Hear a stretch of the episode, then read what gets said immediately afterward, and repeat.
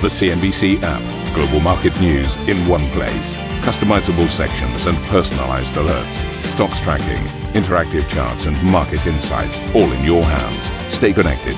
Stay informed. Download the CNBC app today. A very warm welcome, everybody. This is Squawk Box. Welcome to the program March Market Misery. The Dow closes in the red, posting its worst first quarter on record while Europe's major indices lose more than 20% during the period. The energy sector, the big underperformer, plunging nearly 35% in March, while US tech giants are among the few stocks to eke out gains, and healthcare, the best performing sector. Here in the UK, Britain's major banks are ditching their dividends after the regulator joins its European counterparts, calling on banks to keep their cash for lending. And the death toll in the United Kingdom marks its biggest daily rise, whilst President Trump warns the virus could claim as many as 240,000 US lives. You're going to start seeing some real light at the end of the tunnel, but this is going to be a very painful, very, very painful two weeks. And the highly watched Tankan survey shows Japanese manufacturers turning gloomy for the first time in seven years. While Cleveland Fed President Loretta Mester tells CNBC markets should brace for more dismal data. I expect to see some very bad numbers coming out of the economy um, in the first quarter, the second quarter, and then what it looks like coming out of it. It's going to really depend on how the virus proceeds.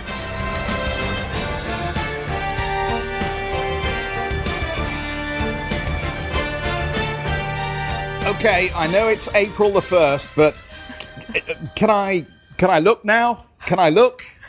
Are we? Are, anybody would think this was a horrific April Fool's joke. The way the markets have performed quarter to date month to date. But this is no joke. This is reality, and it's causing an awful lot of pain to portfolios here. So let's just show you. We're going to walk you through the numbers here, Juliana and I, just to remind you about the quarter that you've just seen and the month that you've just seen. So let's just go through these numbers for a moment here. The Dow Jones Industrial Average off 1.84% in the session yesterday, despite some hopes that we might actually be able to run together a series of improving quarters. Uh, sorry, improving sessions. That didn't happen. We saw the market down 1.8 uh, 8, uh, 1.84%. You can see that represented here in the chart, but that number up here, that gives you a sense of the uh, quarter to date that we've had. This is the worst quarter that we have seen for the Dow since 1987. Something happened in 1987 that markets just find it hard to forget. We won't go into that here but that is the worst quarter since 1987. Let's roll the board and let's have a look at the S&P then. The S&P arguably and appropriately a broader representation of sentiment in the United States and broadly representing that big swathe of the US economy. Again, it finished in negative territory yesterday and on the quarter we are down 20% for the S&P. The Nasdaq has fared a little bit better. There are those, I guess, who are holding out hope that the growth stocks, the growth sector and the innovation will ultimately show us leadership coming out of this when we can stop talking about coronavirus and start talking about getting back to work. The Nasdaq composite finished off uh, almost 1% lower in yesterday's session, but as you look at the quarter to date, we were off just, and I say that uh, advisedly, just uh, 14%. So let's ha- roll on and let's just have a look at that measure of the fear that has broken out in these risk assets. Uh, as you can see here, still very elevated levels for the VIX index, just reminding us that there still remains a great deal of uncertainty about the direction of travel. And as we look at, at other asset classes and we try and put the story together for you here on CNBC, it is clear that other assets perceived as safe havens are still seeing some selling here as people sell what they can just to get some liquidity. And liquidity, absolutely the crucial factor throughout the month of March and that led to what we saw in some of those safe havens, as you say, the sell off in some of those uh, assets that investors typically flock to in times of uncertainty. Well, let's take a look at European markets, which followed a similar story to the one Jeff just outlined that we saw on Wall Street. Here you've got to look at the FTSE 100, which has sold off quite heavily over the course of the quarter, down about 25%.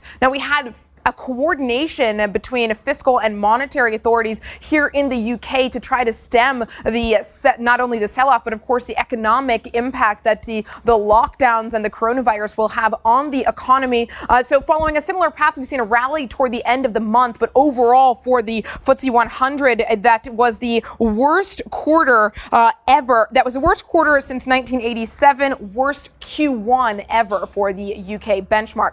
Taking a look at the German index, the DAX, again, similar path here for German equities. For the quarter, the DAX down about 25%. And we again had unprecedented support coming through uh, from German authorities. We even had Germany go so far as abandoning their commitment to balanced budgets to deal with the fallout from coronavirus. And again, in the last week or so of the month, we have seen a bounce back in the DAX, but overall for the quarter, a very sharp downturn. And that is the worst Q1 ever for the DAX as well. Finally, let's take a look at Italian markets, the original epicenter uh, of the outbreak in Europe. And Italian markets have been hit more severely than broader Europe, but overall fairly uh, fairly similar losses. We've got 27% worth of losses for the FTSE MIB here. And just to put that number into context, that's the the worst quarter ever uh, and, and the worst Q1 ever, obviously, accordingly. So the Italian market's getting hit a little bit more than broader Europe. Jeff. Thanks very much indeed. So there was a, um, a little bright light out there. The um, analysts over at uh, Deutsche Bank have been looking at the number of new infections. And um,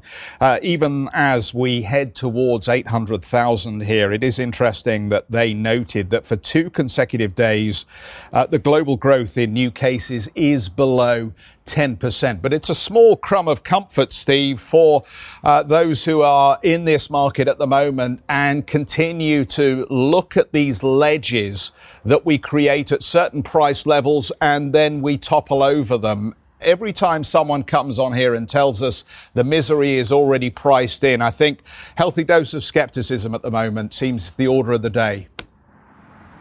Yeah, I, I, I, 100% agree with you, and good morning to both of you as well. From uh, what is actually a lovely place down here in Battersea. We'll talk about this a little bit later on as well. Look, raw data is the key commodity in any price discovery, in any uh, exercise of trying to find out true knowledge. It's about the raw data. You have to go back. If you're doing your PhD or you're studying to become a doctor or whatever it is, you need to understand the raw data as well. And it's the same with the markets. Now, the raw data at the moment uh, isn't the level of the stock market. It's not a price earnings ratio. It's not a dividend yield. Uh, it's not even the economic data we're seeing looking backwards or indeed some of the PMIs looking forward. The raw data comes from science. It comes from the medical uh, arena as well. And you're absolutely right to focus on those infections. And I'm afraid to say the mortalities as well and the rate of growth in those infections in the, uh, the worst case scenarios in Europe and US and the better rate uh, of growth of infections in areas such as China and South Korea at the moment. Once we get to extrapolate that raw data, then we can start making some economic assumptions and then the market can start using its various valuation metrics. So as far as I'm concerned, uh, and we'll talk about the dividend story later on, I know we've already had a heated discussion uh, behind the scenes on Squawk Box about that already today. But the fact of the matter is, it doesn't matter what your dividend yield is now. It almost doesn't even matter whether the stock market's lost 20 or 30% because the speed of the snapback or the speed of the decline, depending on where that raw data I mentioned goes, uh, will be quite enormous and may even put the moves we've seen in the first quarter uh, and pale them into insignificance once we know exactly what's going on, i.e., are we going into deep recession? Are we going to find ourselves in 1930s territory uh, and deep depression? Or are we actually going to get on top of the pandemic quite quickly and the stimulus measures putting in and the regulatory changes being put in uh, and the actual fact that people were able to keep their jobs through it because the pandemic was contained, that will be your raw data that then you can make your stock market assumptions from. But stock market, I'm afraid to say, guys, you're normally a forward looking indicator, but you're using very incomplete data at the moment. So I admire Deutsche Bank. I admire Moody's earlier in the week uh, cutting their ratings on various uh, assets, including UK gilts, maybe, but they really are dealing with incomplete data. And if you haven't got the right data, you can only make guesstimates.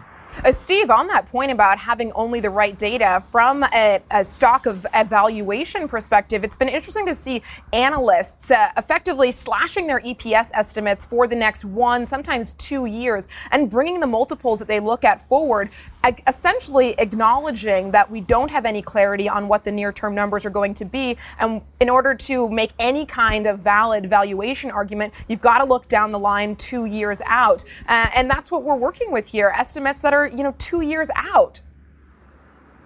Yeah, wrong. It's wrong, isn't it? You, how do they know that it's two years before you get an accurate EPS? How do you know you got one year? How do you know it's three months? I, I admire the ladies and gentlemen who spend years uh, dedicating their careers to financial analytics and become these amazing analysts, strategists, and economists. But it goes back to the same point as well. They haven't got a clue. And, and, I'm not saying that disparagingly, because none of us have. If, if, if we looked at the UK data on mortalities a couple of days ago, one might have thought, right, oh wow, uh, maybe I can buy the FTSE because actually we can see a plateauing in the number of uh, new deaths being reported or the growth rate of the new deaths. But then when you get a knockout, dreadful, dreadful figure in the last 24 hours of 381 deaths in the UK, which may be underestimating it as well, because of course um, there is questions about the methodology of, of the count on this as well. How can you make a decision on anything, whether it's three months, six months, year? So I admire everyone who's sticking to their guns, working from home, trying to do the analytics. But until we find out how the speed of infections, the speed of growth, and what the economic ramifications are, how can you tell me what uh, an EPS on a company is two years out? I mean, it, it's it's like sticking the tail on the donkey, isn't it? Uh, we're just showing some pictures here of the makeshift hospital in London. That is uh, the Nightingale Hospital that they've uh, uh built very rapidly in, exi- in an existing conference centre in London. I never thought we'd see these uh, pictures from Central Park, though. This is the uh, makeshift hospital that's being set up in Central Park, effectively just tents being pitched in the middle of this park in New York to provide some facilities. And again, to your point, Steve, and just uh, the, the, the, the nature of the data, we've got this peculiar reverse auction now going on with the unemployment statistics. A terrific interview on CNBC with Loretta Mester, where she said, well, we could see the unemployment rate in the US go up over 10%. Goldman's then apparently trumping that by telling us that they see a 15% number at this stage. Obviously, a lot of guesstimates here, and that remarkable range of potential fatalities in the United States coming out of the pres- president's press briefing, where we're now looking at a range of somewhere between 100,000 and 240,000. In fact, this range is so wide that statistically it almost seems nonsensical. And yet, as you say, this is the world that investors are now having to negotiate and try to pull out some threads of fact and reality to make sensible investing decisions. Yeah, all, all, of the above. I, I think um, I, I, couldn't agree more. I hope we're not sounding like an echo chamber here as well. But but like, in terms of if you do want to get into this market, the only thing that I mean, look, you and I have been in and around markets between us for considerably over 50 years, so we've seen a thing or two in this. And Juliana, you of course have your financial industry background as well, so you've you've seen a thing or two as well. But one thing I can say is that there will still be consumer staples companies in five years' time. There will still be banks, the stronger ones, in five years' time. There will even be some automakers. There will be some airline, what degree of state ownership and state involvement remains to be seen. But if you do have cash and you do have a longer term perspective and you are looking at these valuations now on a longer term basis, and I'm not just comparing uh, over the last couple of years since we've hit market peaks and come off again, then maybe there are some uh, investment choices that don't look too bad. If you are finding mid single digit or higher single digit price earnings ratios out there for companies that can't sell goods quickly enough, that can't sell dry pasta quickly enough, that can't sell uh, whatever product it is, whether it's a pharmaceutical product, whether it's a genetic testing product as well. Of course, those companies will be around, but there are certain companies in certain sectors you have to consider A, will they be around, and B, what will the degree of state ownership be, and C, as we're going to discuss a little bit later on, will they be able to pay you an income? I'm, I'm starting a discussion on Twitter at the moment about income in the banking sector, and again, we'll come to this later on as well. But who cares what a 5 6 div- uh, dividend uh, yield is now? 5 6%, maybe 7 8% as well. That will pale into insignificance significance to the money that will be made or lost on these individual stocks if indeed we beat this pandemic or indeed, as I say, it goes the opposite direction. Yeah, absolutely. Uh, I think that's a, that's a terrific point. If you, if you iron out a long term chart of the FTSE or even the Dow, uh, even those big market moves like 87 look like a wrinkle uh, when you take a look at the chart on a historical basis. And of course, as always, uh, it's important investors remember the difference between liquidity and insolvency. We will be back to the conversation in just a moment. Uh, we should update you on some of the news from China this morning. The manufacturing sector apparently bounces back to growth in March, but only just. We'll have a look at the numbers when we come back. And for more on one of the most volatile months in market history, check out the Squawk Box podcast. You can get it in all the obvious places.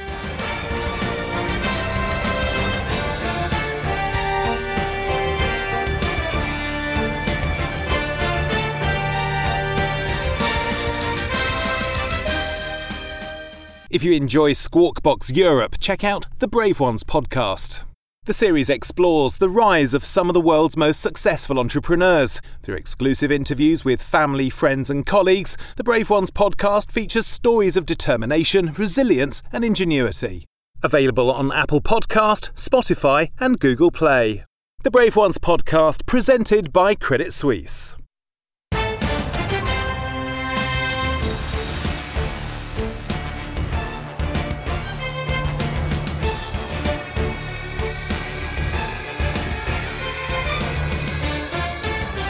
Welcome back, everybody. The early look at the future suggesting we will have a negative start to the trading session, but we'll see how they move as we get to them. Cleveland Fed President Loretta Mester has told CNBC the virus outbreak could push U.S. unemployment over 10% to as much as 30%. Mester, the sole dissenter in the Fed's emergency move to cut rates to near zero, said the economic picture would get worse before it gets better. I expect to see some very bad numbers coming out of the economy um, in the first quarter, the second quarter, and then what it looks like coming out of it. It's going to really depend on how the virus proceeds. Let's get a check on the latest trading session in Asia. The overnight session, a bit of a mixed picture there. You can see uh, over in Japan, stocks are under a bit of pressure. The Nikkei 225 down about 2.4%. Topix also down nearly 2%. Uh, and the South Korean index is down about 0.6%. Australian stocks, though, holding up a little bit better. Uh, and the big data point overnight, of course, that uh, Caixin manufacturing PMI. will come into that in just a minute. Let me highlight for you some data we got out of Japan, though, first business sentiment in Japan turned pessimistic for the first time in seven years, according to the Tankan survey. The Bank of Japan's quarterly report showed the large manufacturers index fell to minus eight, which is the worst reading since March 2013. China's manufacturing sector expanded slightly in March after plunging a month earlier, uh, according to that survey. Didn't you just read this? I flagged that we were going to talk right. in more detail, but this is definitely one of the All key right. drivers in overnight. Well, we'll give you the detail then. Uh, the Caixin PMI number improved to 50.1 for the month as the country slowly started returning to work. But demand remains fragile as the rest of the world battles the pandemic. Obviously, this uh, Chinese data is grabbing a lot of attention here, and we're all trying to figure out whether this represents factories actually producing things or people just going back to work and starting up the machines? Well, let's get out to Sherry, who's got more on the impact on the Asian session. Good morning, Sherry.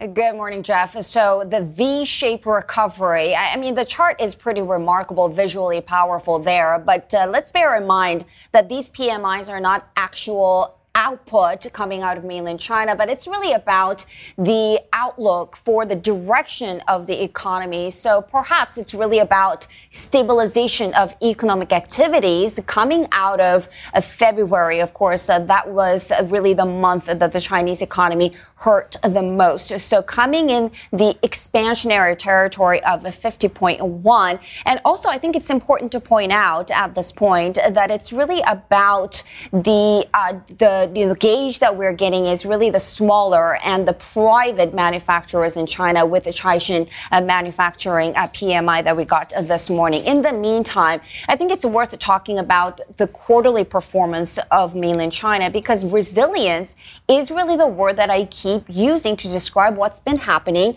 amid the virus fears with mainland Chinese stocks because single digit losses for the first quarter of this year not bad when we're talking about Nikkei down 20%, Kospi in South Korea down 20%, India down as much as 29%. Shanghai Composite actually just gave about 9.8%. Shenzhen down just about 3.3%. So the resilience, sure, it could be the national team coming in or it could be some expectations of the stimulus program the Chinese authorities keep talking about and also, there is really the, uh, you know, the Chinese government's response to, uh, you know, contain the spread of the virus as well. Although it was a, a still a, the worst quarter for the Shanghai Composite since the fourth quarter of 2018, there was that globally, uh, relatively uh, resilience in the global, uh, you know, in the global scheme of things as well.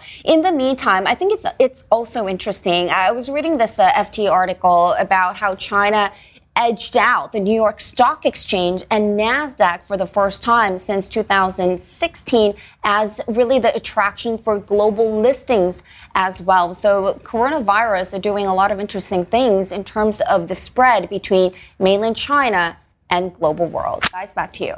Thanks very much for that. Let's move on. Hong Kong listed shares in HSBC and Standard Chartered are trading sharply lower uh, after major UK lenders announced they would scrap dividend payments following pressure from the Bank of England. The British banks had been due to pay out around 8 billion pounds in dividends for 2019. The Bank of England's regulatory arm also wants lenders to suspend bonus payments, although no decision has yet been made on that request. The uh, speculation is that when all this is said and done, we could see dividend cuts of at least 30 billion pounds for the UK, which is going to be pretty hard news for those pensioners in Middle England who rely on this income, Steve, uh, and don't seem to be being addressed by any of the safety nets.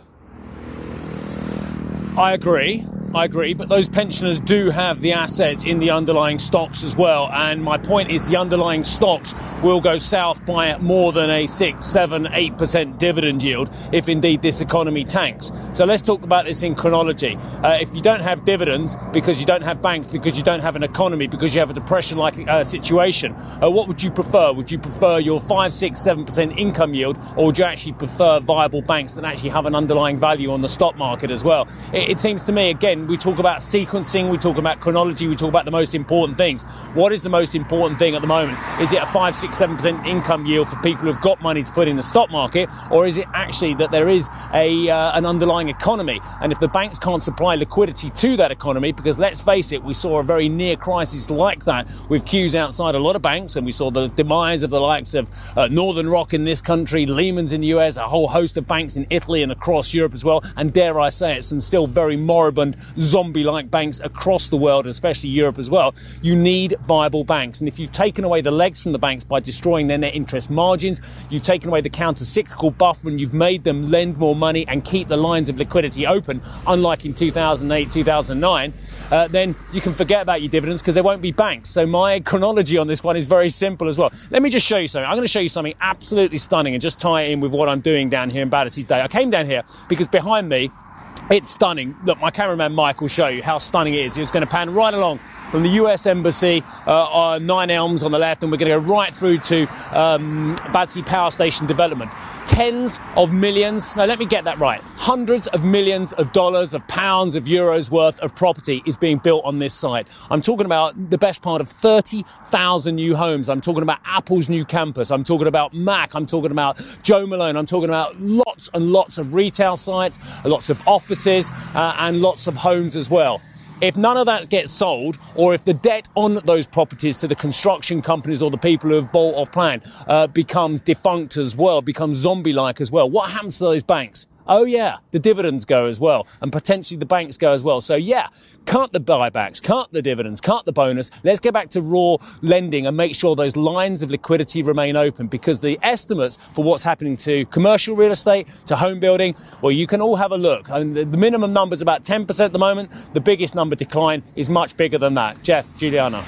It's Steve, I want to come back to the dividend conversation. We've seen a pretty negative share price reaction, as you would obviously expect from Standard Chartered and HSBC in the overnight session. But if you think about what this could do for the reputation of banks, clearly banks were considered the bad guys in the global financial yeah. crisis. Here they're confronted with the choice do they act differently this time around? Could this be a turning point for the public image of these banks uh, as they proceed with these dividend cuts?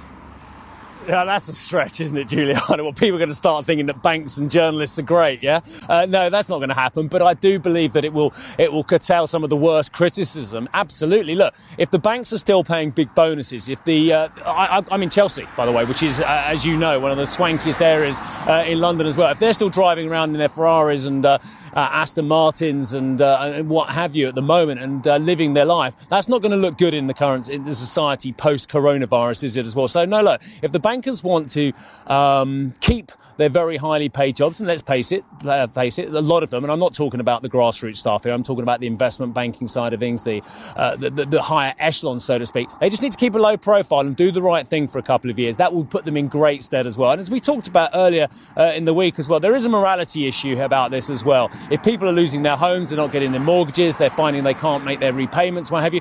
Personally, personally, from what I've seen so far, from the bank's statements that have been coming out across the board, and I've looked at a whole host of them, I think the banks are doing a good job of trying to keep in touch with their customers, which is the polar opposite of what they did to their people they were supposed to give liquidity, both in financial markets and indeed, uh, dare I say it, on the retail side of things in 2008, 2009. I think it's the polar opposite. I think they've learned their lesson. Thank you for listening to Squawk Box Europe Express. For more market moving news, you can head to CNBC.com. Or join us again on the show with Geoff Cutmore, Steve Sedgwick, and Karen Tso, weekdays on CNBC.